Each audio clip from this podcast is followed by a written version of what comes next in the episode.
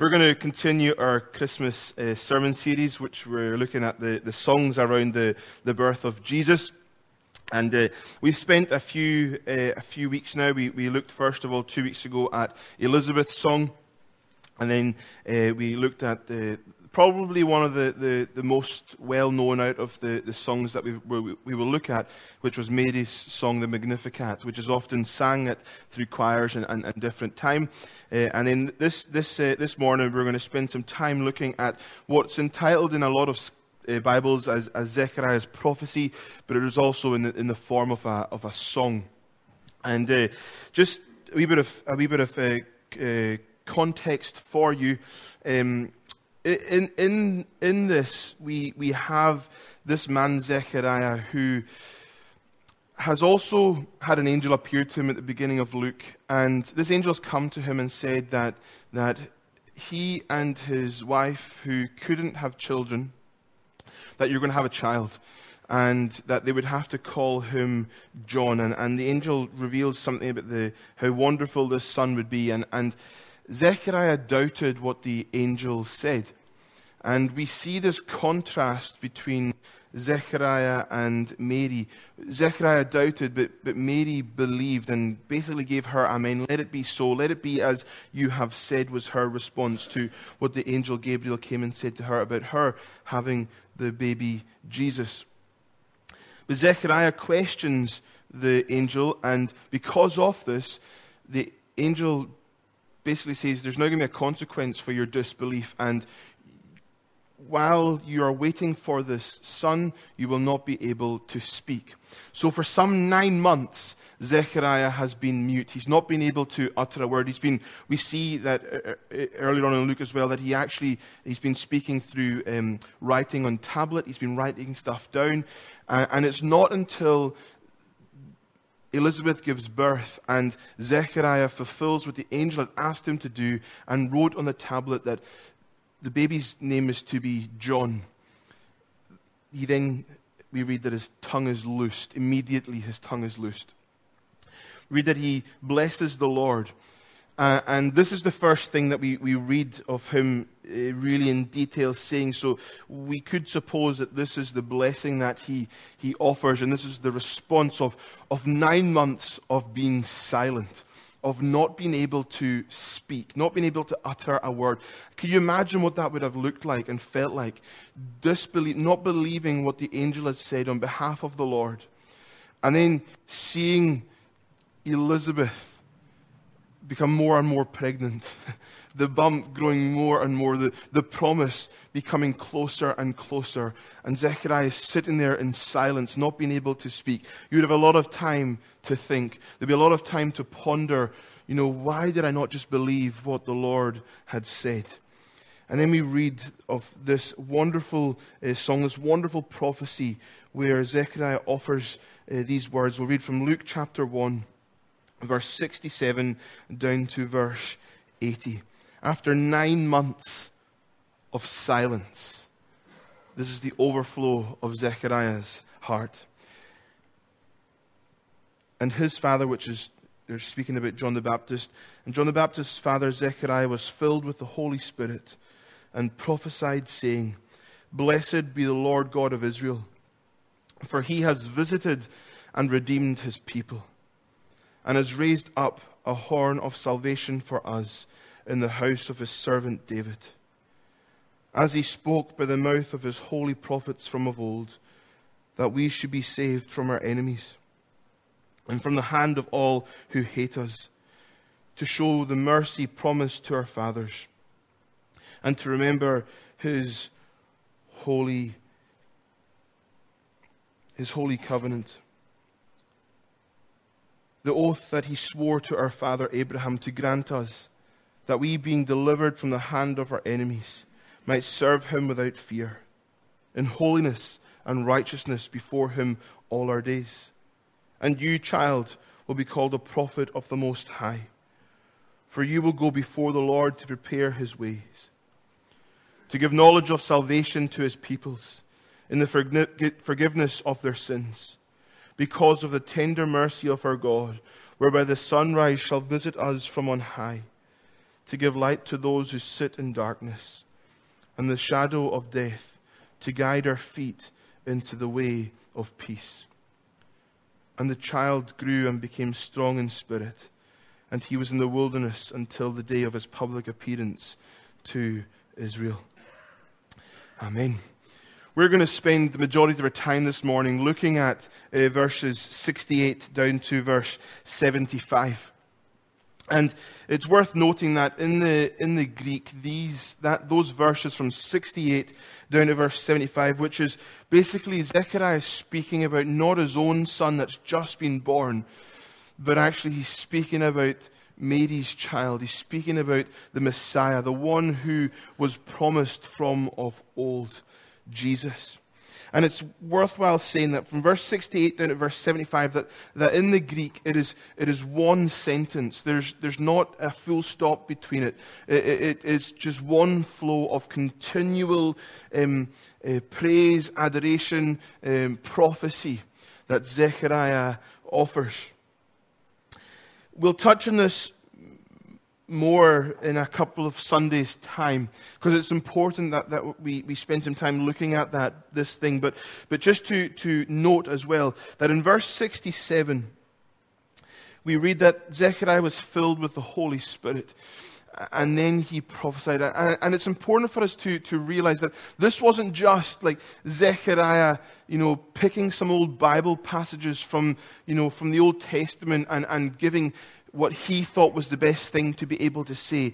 But actually, this was revealed to him through divine inspiration. This was prophecy that came through being filled by the Holy Spirit. This isn't just some nice song that Zechariah wanted to sing, but actually, he was so moved by God that God actually moved him by his Holy Spirit, and, and the overflow of that was this prophecy that Zechariah would give this song. But we'll spend some more time looking at that in a few weeks' time when we spend um, time looking at Simeon's song in Luke chapter 2. Like I said, you could really kind of divide this between two kind of views, two um, real thoughts that Zechariah was speaking about. The first being he's speaking about Jesus. And then in verse 76, we see this shift where he goes on to speak about his own child, the child that God had promised to him at the beginning of Luke chapter 1 through the angel, where he speaks about John the Baptist. But I love how the first thing he does is, is he speaks about Jesus. The first response that he has is, is to draw on and bless the Lord, not for him and his wife having a child after years of not being able to conceive, but actually, the first thing he does, and we see where Zechariah's priority now lay and where his priority was, and the posture of his heart was the first one person he wanted to speak about was, was Jesus, because Jesus makes all the difference. And Jesus ma- makes a difference in our lives and in God's people's lives. Again, this is so jam packed with Old Testament imagery and Old Testament language, and uh, even we, we, will we'll see some, some phrases that are used that are pulled out of the Old Testament as well. And we'll spend some time um, looking at some of them, but we won't be able to go into all of them in detail because there's just so much. It's so rich, this song that he sang. So he begins by saying, Blessed be the Lord God of Israel. Verse 68 for he has visited and redeemed his people. He begins by blessing the Lord. The first words we read earlier on, a few verses before, after nine months of not being able to speak, is to bless the Lord. Would we forgive him if the first response was, Come on, God, that wasn't fair. I was just asking how it was going to be possible that, that, that, that me and my wife could have a, a child in our old age and, and often, and also with her not being able to conceive. Would we forgive him if that had been the first, uh, the first words that he would utter, saying, God, come on, what are you playing at? Nine months of not being able to speak, not being able to communicate and, and speak to people as I normally would. It would have affected everything in his life. Nine months. But we see that's not where Zechariah begins. Begins by saying, Blessed be the Lord God of Israel. He probably had a lot of thinking time, a lot of time to ponder what he'd done and why he responded the way he did. But the, the first thing he does is, Blessed be the Lord God of Israel. I think often the first words are a real indication of where our heart is. I wonder what are the first words you say in the morning when you wake up? What are the first words you say when someone wrongs you? What are the first words you say when you're angry or you're disappointed or someone's not followed through on something they said they would or when something good happens? What are the first words you say? Because I think they really are an indication of the posture of our hearts.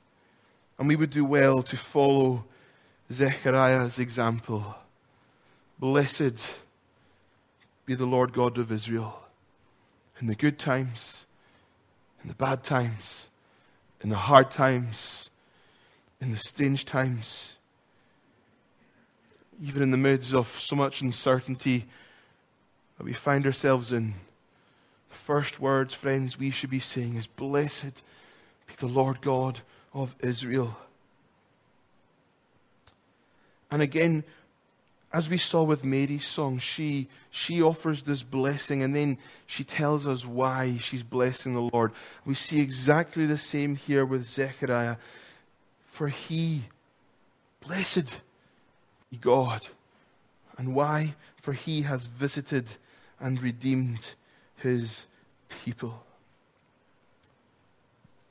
Why do you praise God? What's your for? What's your for? Why do you why would you say bless the Lord O my soul? For he has what? I leave you to ponder on that. But Zechariah says, For he has visited and redeemed his people. I love this word, visited, and I've spent a couple of hours this week wrestling and, and fighting with this word, trying to uh, get some sort of comprehension in a way that I could try and even begin to explain what this word means and, and, and why, why we have the word visited here. But in other places, we, in other translations, we see for, it says, for he has looked after. So it's quite a, uh, in, in the English, it looks like quite a difference. Looked after and visited. They look like two different words and two, kind of two different meanings, but they both come from the same word. And, and, and I think that this is one of the most important parts of Zechariah's song because if this word visited wasn't here, the song would stop. If this word wasn't here, there would be nothing else to sing about. This is the reason why Zechariah can go on and say what he says. Because the Lord God has visited and redeemed his people. So, put your seatbelts on because we're about to go through a little bit of Greek and a little bit of uh, language this morning. So, please do bear with me. This word we have visited here in, in our translation in the ESV is the verb that's translated, it's visited. And it comes from a really important noun in the Greek, which is the noun episkopos. So that's where this verb comes from. It comes from the noun episkopos. Now, some of you, if you know stuff about church, you might already be going to Episcopalian. That be, might be the, the, the, next place where you would go after this word. And it does, it's got links to it because of the, the governance of that church. That's why they have the word um, uh, episcopus in their title, the, the Episcopalian Church. It talks about their governance, their governance as, uh, as a denomination. It speaks about um, oversight. It speaks about they, they use bishops. Uh, and it all comes from this, this, this noun, important noun, episcopus. So I don't want to get too complicated this morning, and I don't want to lose you, okay? So bear with me. The root of this word, episcopus, is the word scopus. So the word scopus is at, is at the root of this word episcopus, which we have the verb that we are translated here as visited. So it, it obviously comes from it, but in the English, visited um, might seem a bit different from looked after as it's translated elsewhere. So scopus, I wonder what words come to your head when I mention the word scopus. You might think of scope or telescope, microscope. It's got something to do with seeing, it's got something to do with looking. Which is why some translations translate this word we have visited as looked after. This word visit in the Greek points to one's oversight. It point, points to one's oversight. And actually, Peter in, in 1 Peter, he draws on this and actually uh, uh, expands on it in a, in a really helpful way, where he says, For you were like straying sheep, but have now returned to the shepherd and overseer of your souls. It's the same kind of word. It comes from the same Greek word, scopus and episcopus. So, although we have visited, it doesn't mean that God has come and brushed by us, like we've, we've, we've walked past him as we would walk past someone on Sauchiehall Street. But what this word means is that God has come to see you. He's come to see you. He's come to watch over you. He's come to have oversight of you. He's the overseer, as Peter says, of our souls.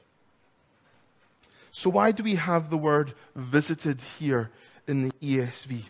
Well, R.C. Sproul makes a really helpful link between vision, which has to do with looking as well, and visit. Visit and vision. In the English, they're very, very close together. And kind of, it's about how when you go and visit someone, what are you doing? You're going to see them. That's why you go and visit someone, you go to see them.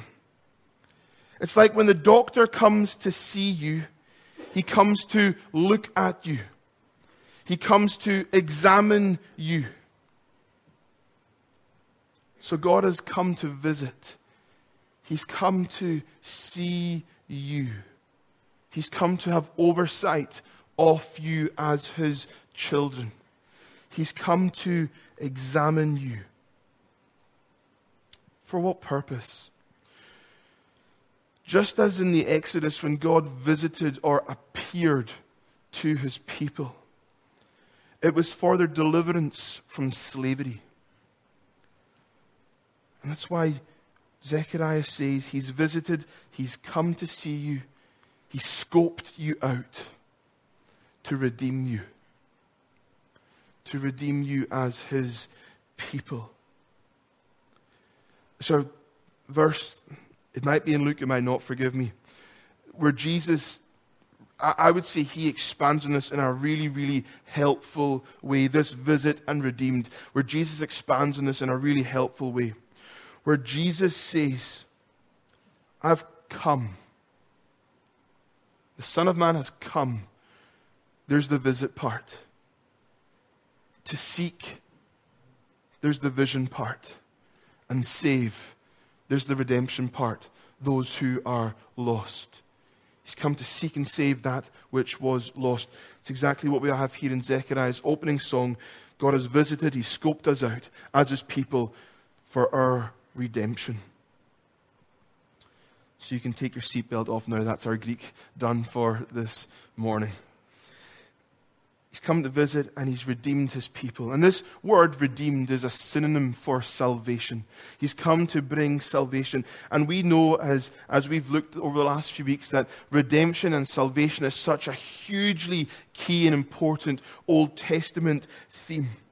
And I would say, if, if I was to really simplify things, I would say after Genesis chapter 3, where, where sin has entered into the world, everything we have is the outworking and the outrolling of the story of God's people and their redemption. It's all to do with the redemption of God's people. It's why we have this, what we, if we were to read it, for some of us it might seem mental, the, the sacrificial system in the Old Testament. It's not just for something for them to do in their spare time, but it, it's pointing to a day when someone would come. It's a prophetic declaration and image of the redemption and the sacrifice that Jesus would offer. We even see it within the law that actually it shows us that how distant, how far away we are from God, that we cannot do it in and of ourselves, and that someone would have to come and redeem us from the curse of the law. We see it within the prophets where they remind God's people time and time again of the hope and the promise of their deliverance and their redemption as God's people. And this word redemption, within it, it's, it's got this kind of idea of, of saving at a high price. Saving at a high price. To save at a cost. To rescue at a high price. Friends, I think sometimes we are in a real danger of forgetting the price that heaven has paid for our redemption because we're so used to the Bible stories. We forget about how incredibly good news this is because we hear the Christmas story every year. We forget and maybe even we desensitize the, the gruesomeness and the horrific price that Jesus would have to pay, uh, pay at the cross for our sins because we sit at the Lord's table in a fairly regular basis when we were not in COVID. So don't forget, actually, within this word redeemed and redemption, that God paid such a high price for you to be saved, to redeem us, to redeem his people and free them. And how is our redemption possible? Zechariah says in verse 69 He's raised up a horn of salvation for us in the house of his servant David. Raised up a horn of salvation.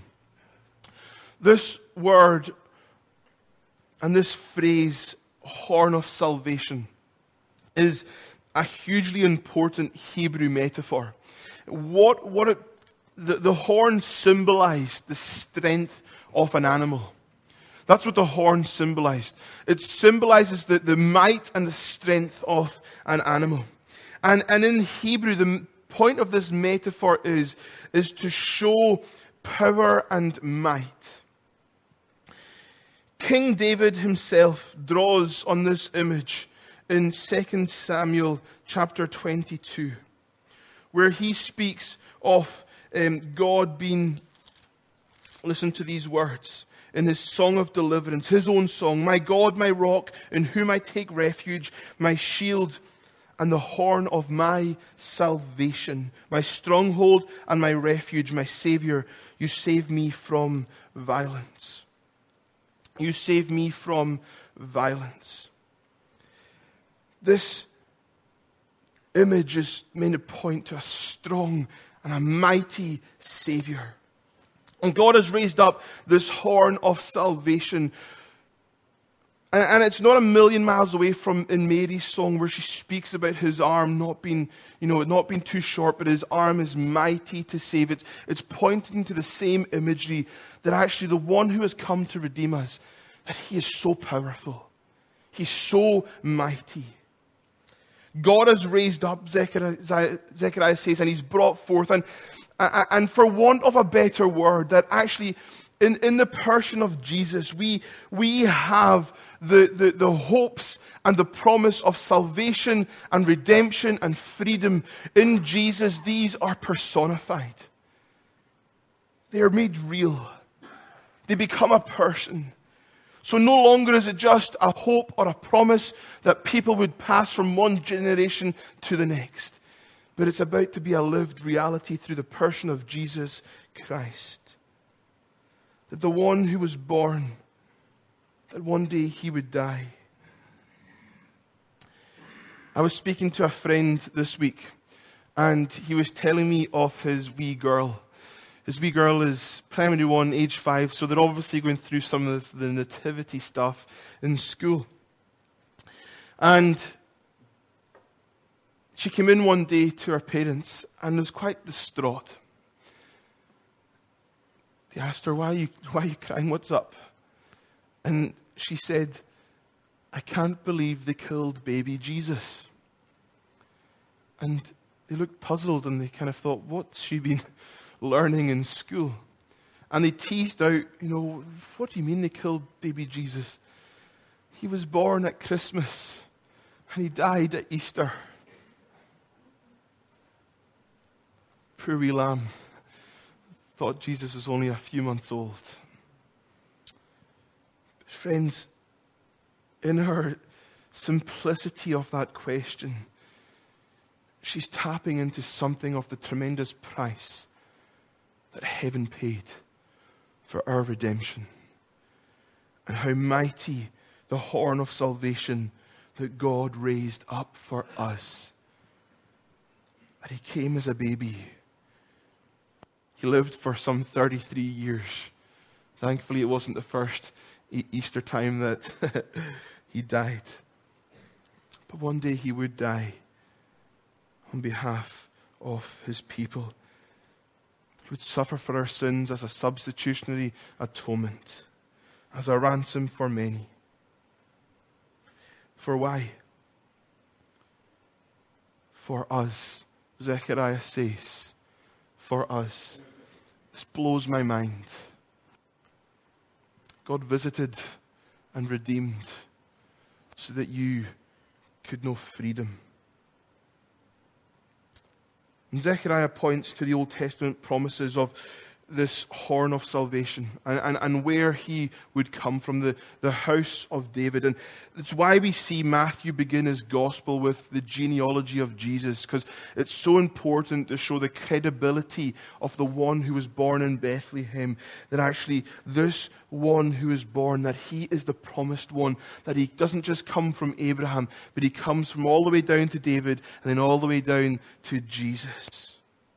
And we see a, a, a, horn being used in David's process of being anointed and elected as king over Israel. We, we see this in 1 Samuel chapter 16, and hopefully the words will appear behind you.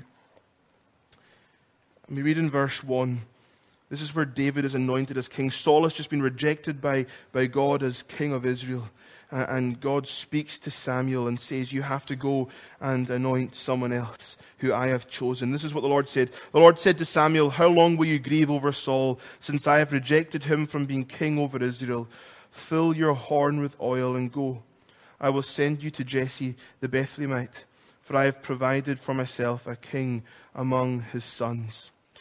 Then we read in verse 11 Then Samuel said to Jesse, Are all your sons here? And he said, There remains yet the youngest, but behold, he is keeping the sheep. And Samuel said to Jesse, Send and get him, for we will not sit down till he comes here. And he sent and brought him in. Now he was ruddy and had beautiful eyes and was handsome. And the Lord said, Arise, anoint him, for this is he. Then Samuel took the horn of oil and anointed him in the midst of his brothers. And the Spirit of the Lord rushed upon David from that day forward. And Samuel rose up and went to Ramah. When Samuel had to go, he had to anoint this king who was this shepherd boy in Israel, who would not just look after physical sheep, but he would look after God's people as their chosen king. And he was anointed with a horn of oil. But here in Zechariah, it's not a horn of oil that God has raised up from the house of David, but it's a horn of salvation this mighty Savior. That's why we see the Magi when they came and they said, Who was, Where's the one who was born to be king? That's why Herod was so worried, because the one who was born was not just the Savior, but he was the King. And he's King of kings and Lord of lords. Friends, David is a prophetic glimpse of our Lord Jesus Christ. Just as Samuel, all those years before, anointed a young shepherd boy to be king of God's people in a little town called Bethlehem. Here we have Zechariah some 1,000 years later singing of the horn of salvation, who God had raised up from the house and the line of David, who will be born in Bethlehem, as the prophet Micah said. We read about it this morning that from Bethlehem, who are too little to be among the clans of Judah, from you shall come forth for me one who is to be ruler. And he is king, and he is redeemer. And then in verse 70 to 73, Zechariah says this As he spoke by the mouth of his holy prophets from of old, that we should be saved from our enemies and from the hand of all who hate us, to show the mercy promised to our fathers, and to remember his holy covenant, the oath that he swore to our father Abraham to grant us. And then he goes on to say that we, being delivered from the hand of enemies, might serve him without fear. Again, we looked at this last week about this promise that we see time and time again within the Old Testament. And if I really wanted to simplify it this morning, because I don't want to go over what we spoke about last week, but if I really wanted to simplify what Zechariah is saying in these verses, it is this God has done what he said he's going to do through the prophets. It's as simple as that. God is doing and God has done what he said he is going to do. And I think we have this uh, misconception that we are the only ones on this side of the cross who are called to live by faith and not by sight. Because actually, what do we think the people in the Old Testament did as well? They lived by faith, not by sight. They were, they were hoping and praying and believing in the promises that God had spoken that this Redeemer would come. The cry of their heart was, Oh, come, oh, come, Emmanuel, and ransom captive Israel. They were believing in that promise that God would one day come as he said he would through his prophets. And they believed, they had faith they lived and breathed the promises that God had spoken. And then on this side of the cross, we believe in the completed and finished work of the cross. We trust in, in, what God has said He has done, that it's enough for our redemption. We live by faith as well and not by sight. But our prayer is no longer, O come, O come, Emmanuel, and ransom captive Israel. Actually, the song and the cry and prayer of our heart is, Oh, come, let us adore him. Christ the Lord. He's done it. He's redeemed us from the curse of the law. He's paid the price. He's given us a new song that we can sing. Let us adore him because he's freed us. He's redeemed us. He's saved us. And why are we redeemed?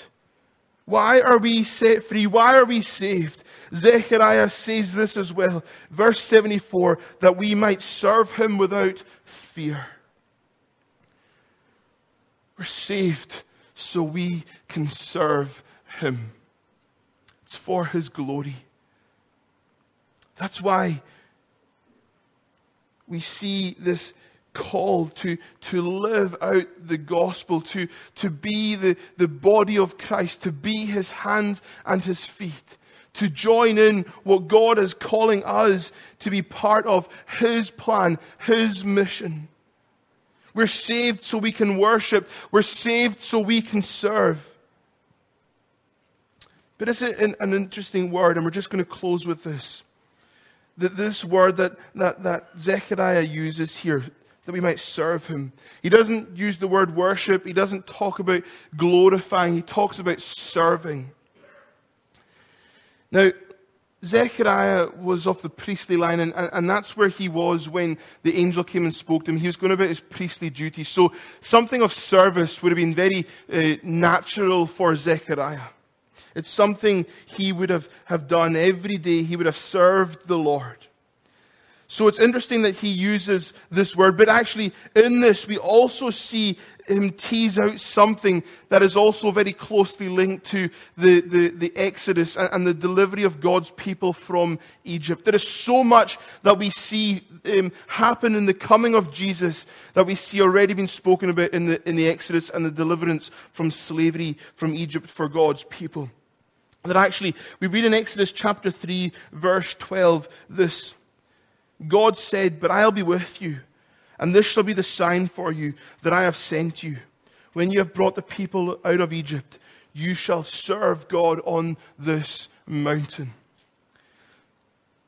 They're released from slavery and they return to Mount Sinai, just as God said they would. And in Exodus chapter 19, when that happens, we read this in verses 4 and 6.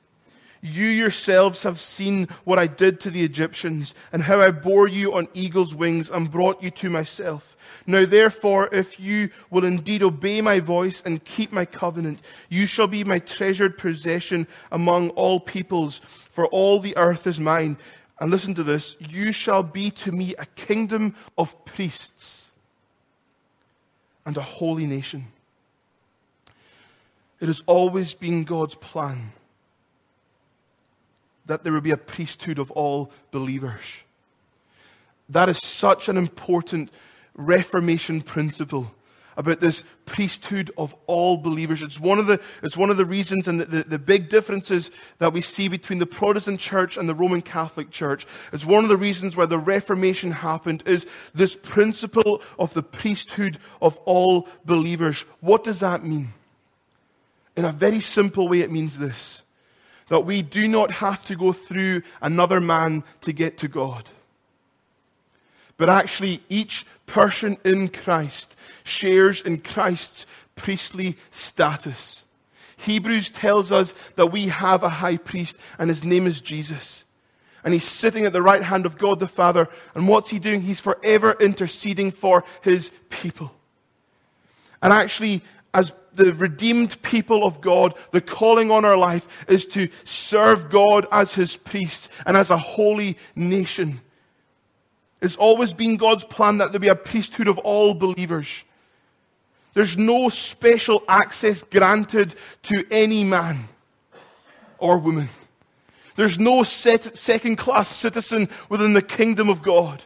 If you are in Christ, you're already seated with him in heavenly places, the Gospels tell us. You're already seated with him in heavenly places. You already have all access to God through Christ and through the shedding of his blood. Because when God looks at you, he doesn't just see you, but he sees you through Jesus. Our high priest is not a man, it's the Son of Man, the Son of God, and his name is Jesus. And because of what Jesus has done, we can now serve God the Father without fear, in holiness and righteousness all of our days. So don't sit there thinking, I'm not good enough to be a part of God's plan and what God is calling his people to do.